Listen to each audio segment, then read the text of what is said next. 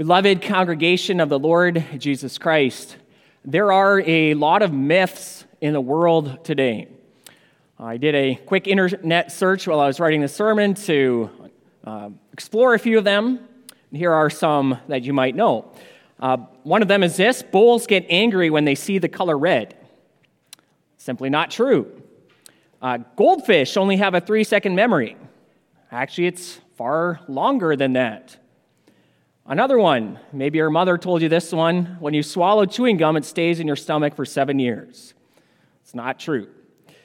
Another myth you've probably heard before is that ostriches stick their heads in the sand at the first sign of danger. Again, that is simply not true. However, that myth has become so widespread that it has become a well known saying to describe human behavior. When humans face something uncomfortable, fearful, or something we just plain don't like, the tendency we have is to avoid it or to ignore it. And that behavior is called sticking your head in the sand. Now, maybe you're wondering at this point, why am I bringing this up? Well, we might be tempted to do this very thing when it comes to the Bible's teaching about our sin and misery and God's judgment upon sin. It's uncomfortable. We might not like to hear it. And so perhaps we'd rather just ignore it. After all, here we are again at the beginning of the catechism. The first main section of the Catechism is right there in bold letters above Lord's Day 2 our sin and misery. Again, part of us may wish we could just skip this section of the Catechism. It sounds so negative.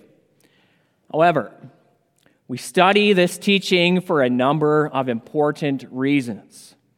Firstly, even though some of you may have been studying these Lord's days for the 50th time or more, some of the children among us are hearing it for the very first time. And each new generation needs to hear the ABCs of the Christian faith, and this is one of them. And even if you are older, and have heard this lots before, you never outgrow uh, the need to hear these important truths. The second reason why we study our sin and misery is that understanding these things is the only real way to experience the peace and the joy of the gospel. Yes, studying what Scripture teaches about our sin and God's judgment may bring temporary discomfort and even pain. But as we move on from there to our salvation in Christ, it's meant to bring us lasting joy and peace. So, as I preach you God's word this afternoon, I'll do so under the following theme. In order to experience the peace and joy of the gospel, we first need to know our sin and misery. And we'll look at, first of all, knowing our sin and misery, and secondly, experiencing the peace and joy of the gospel. Now, at the end of Lord's Day 2, we read these sobering words. Um, can we keep the law of God perfectly? The answer is no. I am inclined by nature to hate God and my neighbor.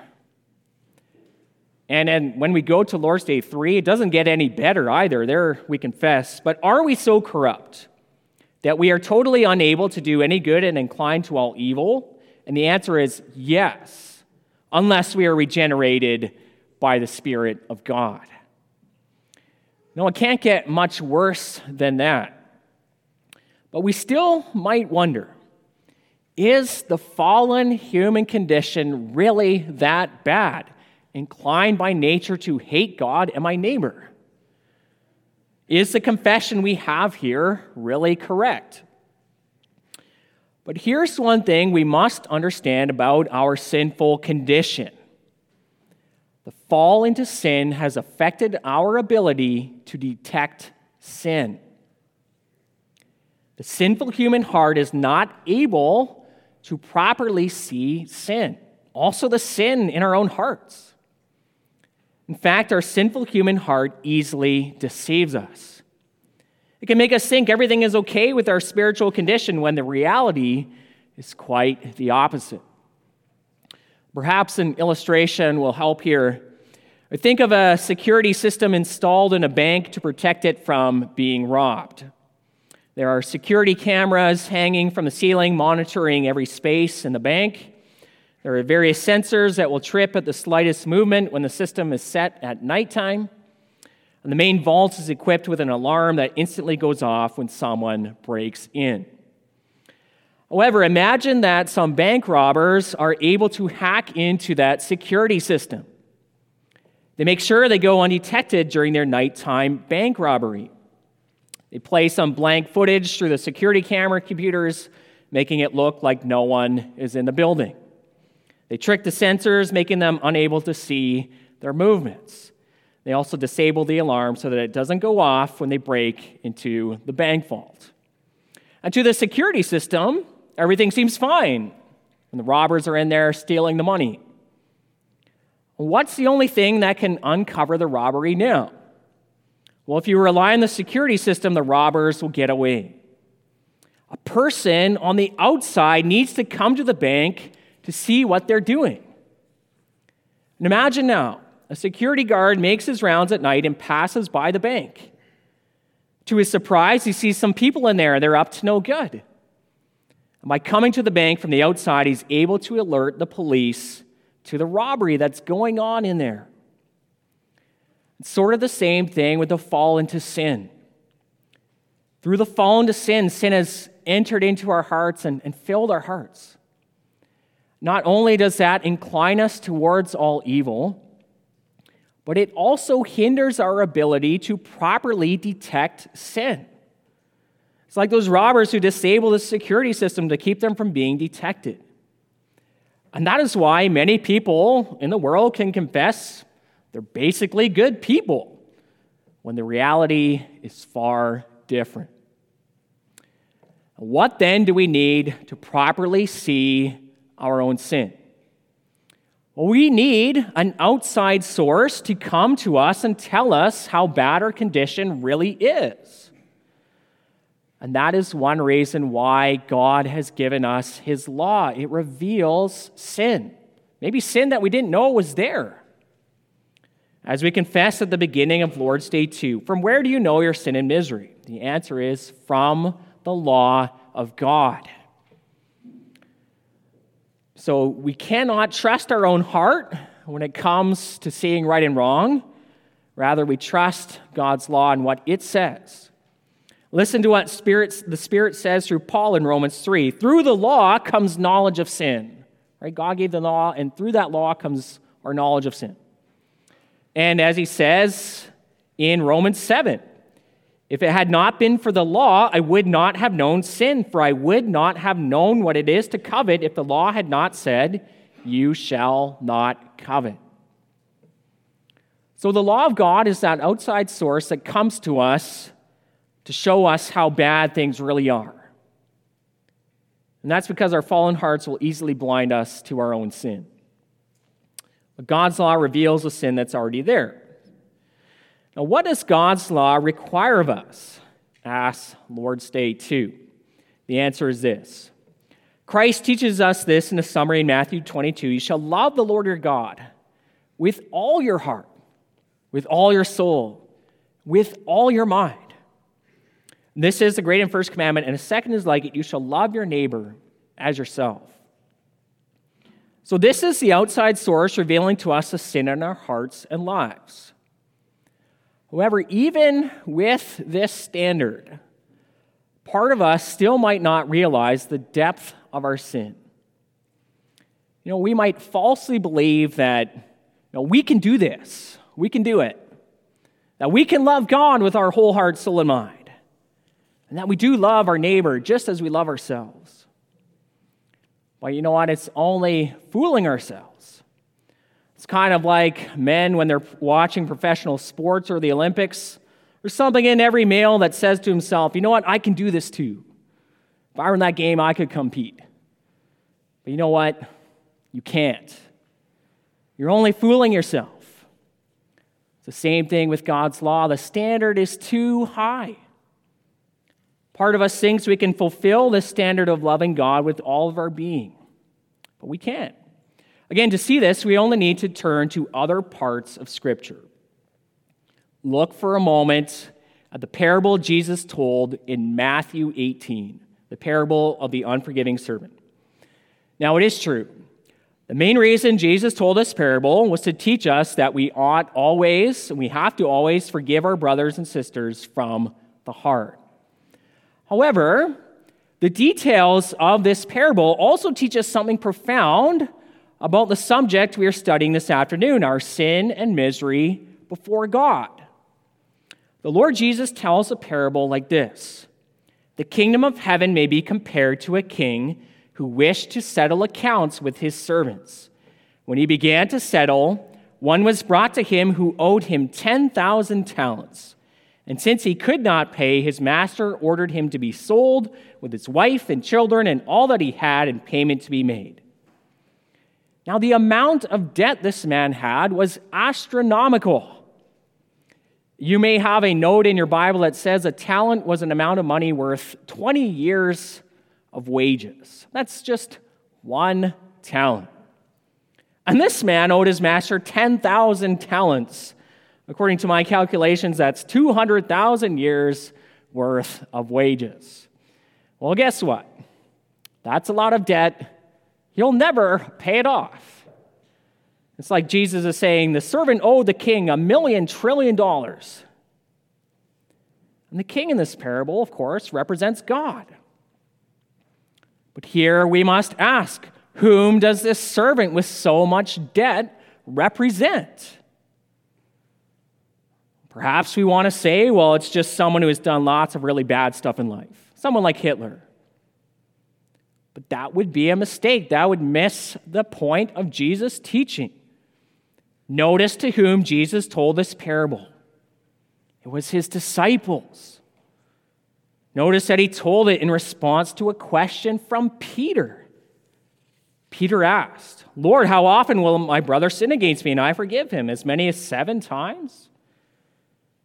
Notice finally the concluding statement Jesus makes from this parable of the unforgiving servant so also my heavenly Father will do to every one of you if you do not forgive your brother from your heart. In other words, listen, all my disciples, Peter included. You all need to forgive the debts of those who sin against you because your own debt God forgave you was this high, sky high. It's more than you can really count. The truth is, this goes for all of us. Remember, Jesus isn't only telling this parable to a select group of extra sinful people. No, Christ speaks this message to everyone who reads or hears this parable. The application is universal. We must all forgive in this way. And that's also because the problem of sin is universal. Everyone has this astronomical debt before God. We cannot get around that fact. We are all supposed to forgive because we all have this monster debt with God that's been forgiven. And so make no mistake about it, Jesus is teaching you here that you too have this same debt with God whether you realized it or not. It's that outside source coming to us, revealing to us just how bad it is. And here's the thing you know, you have no hope of ever repaying it yourself. The reality is, you only daily increase your debt. When you read this parable, you should think to yourself, wow, I had no idea it was that bad. This is my debt with God, too. And again, here's the really bad news and the reason why we need to study this from Scripture. If your debt with God is not taken care of, you will suffer the penalty. And that penalty is spending an eternity in hell. I need to tell you that. That is the undeniable truth we all cannot ignore.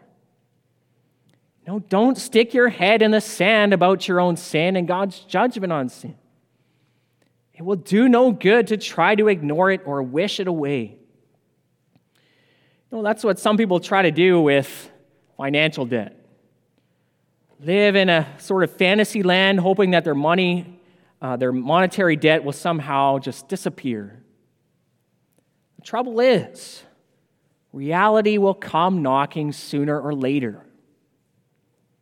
And it's the same thing with our debts with God. Don't live in the same kind of fantasy land trying to ignore it or wishing it away or acting like it's not there. It is. And so that leaves us with one of two choices. You can ignore this message and harden your heart toward it. You can reject the truth about your debt of sin before God but in the end, you will pay for your debts then.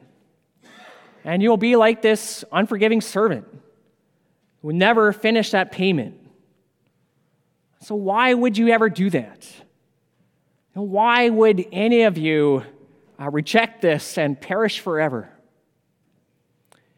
The other option, and the infinitely better one, is to accept this reality acknowledge what the Lord Jesus and the rest of Scripture teaches us.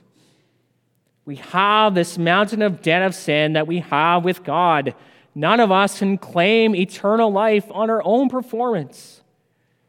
Instead, what we must do is plead for God's mercy, seek God's grace and forgiveness. That brings us to our second point. You know, it might sound difficult to acknowledge this debt is yours. But the reality is, it really is liberating. It finally frees you to seek God's salvation in Jesus Christ. And it's a salvation that brings with it joy and peace.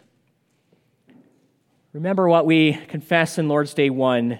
Yes, we have our beautiful confession that we belong to Christ. But then we have question and answer two. What do you need to know in order to live and die in the joy of this comfort? The first thing we need to know is our sin and misery. And that's what we're doing here in Lord's Days 2, 3, and 4. We are studying the depths of our sin in order that we might live and die in the joy of this comfort. You see, what would happen if we didn't know our sin and misery? Well, you know what we would look like? We'd probably look like a particular person from our other reading in Luke 7.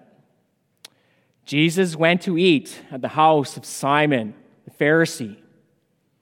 It's clear from this passage that Simon, Simon most definitely did not know his own sin and misery. And how did that cause him to act? we can see three things from Simon's attitudes and actions. The first thing it did was cause Simon to look down with pride and disgust at the sinful woman who came to Jesus while they were eating. He was disgusted that Jesus let this woman, this sinful woman, do this to him. Simon reasoned in, her, in his heart If this man were a prophet, he would easily know this woman was a sinful wretch. He would never let her do this. This will happen to us if we truly don't know our sin. We will look down on others for their sin and be blind to our own. Simon was blind to his own sin. The second thing we would do, or I should say, we would not do, is like Simon, we would not seek forgiveness and salvation in Christ. Simon invited Jesus to his own home for a meal, but while he was there, he treated uh, Jesus just like his equal. He didn't see any need to put his faith in Christ for the forgiveness of his sins and eternal salvation. And that would be true for all of us if we didn't know our sin. We'd think to ourselves, I'm fine by myself. God will accept me just the way I am. I don't need a Savior. But how wrong that would be. And the third thing would happen if we didn't know our own sin and misery. So, we'd do is we would show a lack of love towards God and Jesus Christ. See, Simon the Pharisee did not show much love toward Jesus. And there's a reason for that. He wasn't changed by the grace of God in Jesus Christ. And so his love for God and his love for Jesus was basically nil. And that's where we would be too if we didn't know what we had been saved from. And that's why we must study these things. In contrast to that picture of Simon the Pharisee, look now at the woman in Luke 7. And what a contrast we see in her. She definitely knew her sin and misery. The text calls her a sinful woman, and it wasn't hyperbole. It wasn't just a label from others, it was the truth, inspired by the Holy Spirit. She was a sinner. Simon calls her a sinner in his heart. He knew who she was. Jesus knew what Simon was thinking about her, but he didn't deny Simon's judgment. Christ only affirmed it. And this woman knew it all too well. But Jesus told a parable about these two people forgiven a debt and did not hide the fact that the woman had a great debt of sin before God. Now, yes, the debt described in this parable is far smaller than the one in Matthew 18 and the unforgiving servant. That's not meant to teach us that this woman's sin was not very great. Instead, these are two different parables in two different contexts to teach two different main points. The reality is, Jesus is affirming her great debt before God. And again, the woman clearly didn't deny her own sin, she knew it. And she knew she had no hope in herself. And she despaired of getting a right standing before God by her own works. But you know what? That was a good thing. And what did this knowledge cause her to do? Well, she humbled herself. She came to God. She sought God's forgiveness and grace in Christ and in Him alone. That was her only hope. Look now at the effect of this all. She found, she did find free forgiveness in Christ all her sins, all her great debt, forgiven by God in an instant at no cost to her whatsoever. She put her faith in the only one in whom salvation is found, in Christ alone, and she found salvation. After Jesus was finished teaching Simon the lesson he needed to hear, he turned to the woman. And he lovingly assured her your, your sins are forgiven. Your faith has saved you. Go in peace. Go in peace, says Christ. What wonderful words for her to hear. Knowing our sins is meant to also lead us to experience this peace, the same peace of Christ our sins are taken care of. Our debts are wiped away by the one who died in our place. You know, it's the same forgiveness displayed by the king in Jesus' parable in Matthew 18. The servant who owed him a huge amount of debt simply begged for mercy. That's all he could do. In response, the king had compassion on him he canceled the man's debt completely and freely. He didn't even make the servant pay him one cent. He didn't say, Oh, give me one denarii, we'll, we'll call it even. Not even one cent. And that's the kind of forgiveness God gives us in Jesus Christ. And what is that free grace from God meant to do for us? It's meant to stir us up in love for the Lord. And that's where knowing our sin and misery is meant to ultimately lead us. It's meant to bring us to love God. That's the very message Christ makes in Luke 7. Yes, This woman was a sinner. She was forgiven by God's grace. And so she couldn't help but show affection for the one who had saved her. The one who has forgiven much loves much, says Jesus. And you see that displayed all throughout uh, that chapter in her behavior towards Jesus. Simon, again, didn't know his own sin, so did not love Jesus. He did not seek salvation in him. Beloved, these things are written down in the scriptures for our sake, to teach us. Know your sin, acknowledge it, don't ignore it. Come to Christ, put your faith in Him for forgiveness and salvation. And then also find the peace and joy of the gospel as you hear God's declaration to you in Christ. Your sins are forgiven. Your faith has saved you. Go in peace. Amen. Let us now sing together in response to the preaching of God's word, Psalm 130.